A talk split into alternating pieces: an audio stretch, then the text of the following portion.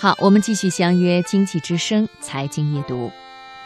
找工作第一件事情就是要写简历。通过五百字，你能够写出一份完美的简历吗？很多人肯定会说，五百字就能写好简历？不可能，给的字数太少了吧？那么一千字呢？你能全面的介绍自己，让对方很好的了解你吗？恐怕也很难。但是就是有这么一些人，你以为用一千字都写不好一份简历？但是他却用三十个字就做到了。世界上不是没有那么多的可能性，而是很多人都没有用心。今天的职场故事，我们就来说说这份只有三十个字的简历。这个世界上总有很多人很自以为是的认为，如果是他们做不到的事情，别人做到了，必定不是什么光彩的正道，必定不是靠自己的实力。包括我，曾经看到托福 GMAT 拿满分的人，就会想着：怎么可能？这个人肯定是小时候在国外生活过吧？看到保养的特别好的中年女人，就会撇嘴：哼，肯定是花重金打玻尿酸了，这针那针的吧？看到年纪轻轻上了富豪榜的青年才俊，就会揣测：肯定是家族企业吧？看到年少成名、靠参加选秀红遍大江南北的歌手明星，就会怀疑人家估计是被潜规则了。这样的例子几乎每天都发生着，我也一度全然不觉自己在这样的深渊里越坠越深。直到大四有一次去参加一个很牛的公司面试。面试通知邮件里最后有一条是，请携带不超过三十字的个人陈述。我一看，什么三十字？我挨个儿把自己工作实习过的公司名字和读过书的学校名字列一遍，都不止三十个字呀！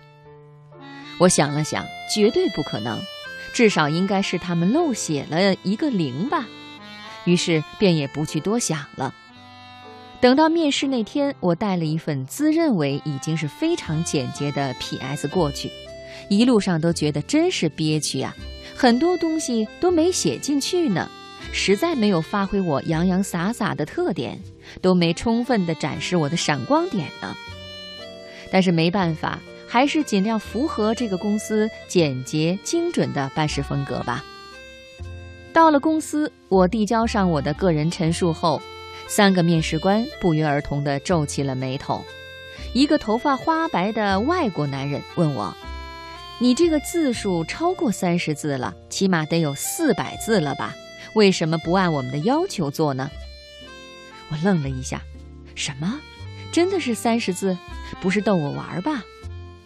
我有点怀疑地说：“三十字，三十字写一篇 P.S. 根本是不可能做到的呀，这字数也太少了吧？”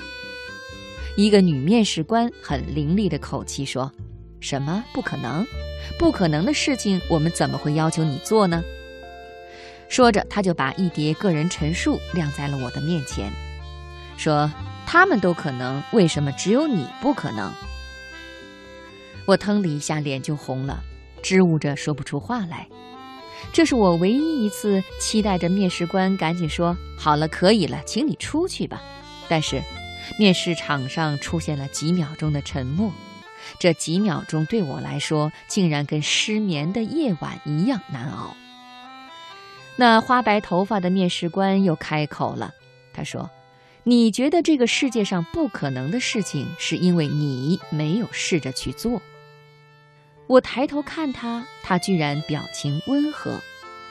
我犹豫了一下，说：“谢谢您，我知道我的问题出在哪儿了。”不知道是否方便让我看一眼其他人的个人陈述？我想知道自己的差距有多大。他们几个互相望了一下，点头示意以后，将一沓个人陈述递给了我。我在拿过来的一瞬间，已经被最上面的一份震惊到了。那整张纸上画了一个应该是以面试者自己为原型的卡通人物。最上面是他的名字，然后是一个巨大的脑袋，脑袋顶部是开放的，用一大片电脑芯片画成了原始森林的样子，旁边写着“计算机的大脑”，左手拿着画板，写着 “Photoshop 杀手”，右手举着一叠报告，写着“表格专家”，中间的领带处别着一个话筒，上面写着“优秀的主持人”，心脏的位置画了一颗奇形怪状的心，写着“创意的心”。脚上踩着一双亮晶晶的皮鞋，穿着毫无褶皱的西裤，旁边写着“细节的关心”。我一边看一边手心出汗。这样一份不超过二十个单词的个人设计，在我看完四年后的今天，还能够一字不差地回想起来，并且画得栩栩如生。你可以想象他当时带给我的震撼。以及给面试官们带来的印象有多深刻？接下来我看到的个人设计里有画一个大转盘，写出自己的几个特质的；有在一条竖直的时间轴上写了自己做成的几件大事的；还有剪切了几幅自己参加过的作品粘上去的。总之，没有一个是多于三十个字的。但是我看完每一份个人设计，都如同看到了一个活生生的人站在我的面前。我知道他的个性如何，特长是什么，有过什么值得称赞的荣誉。而我那张全是字的白纸，恐怕人家连看都不想看，即使看了，也不会留下任何印象。回去的一路，我走得很慢很慢。我不是在难过失掉了这么一个工作机会，而是在难过的回想，在过去的十几年光阴里，我究竟失掉了多少次机会，让本该存在的可能成了我嘴里的不可能。我明白了一个让人很恼火去承认的事实，那就是那些我觉得不可能的事情，其实根本不是不可能，而是对我来说不可能而已。对一个根本不会去思考、去想办法让其变成可能的庸人来说，可能也成了不可能。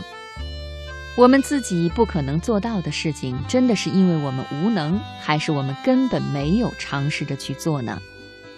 托福考满分的同学，说不定我们没有看到的是，人家起早摸黑、悬梁刺股，每天练口语，练到喉咙发炎。保养的很好的中年女人，说不定我们没有看到的是，她们每天下班后都去健身房，每天晚上一定做面膜，十几年如一日。优秀的青年企业家们，说不定我们没看到的是，他们无数个不眠不休的夜晚，付出比我们这些在睡梦中的人多几倍的努力。我们什么都没看到，就说别人不可能。我们什么都没去尝试，就说这件事情不可能。其实，我们觉得不可能做到的事情，别人真的可以做到。对一个根本不敢去做的人来说，想着一切都是不可能这个问题，但做才是答案。有时候，答案就藏在问题的后面。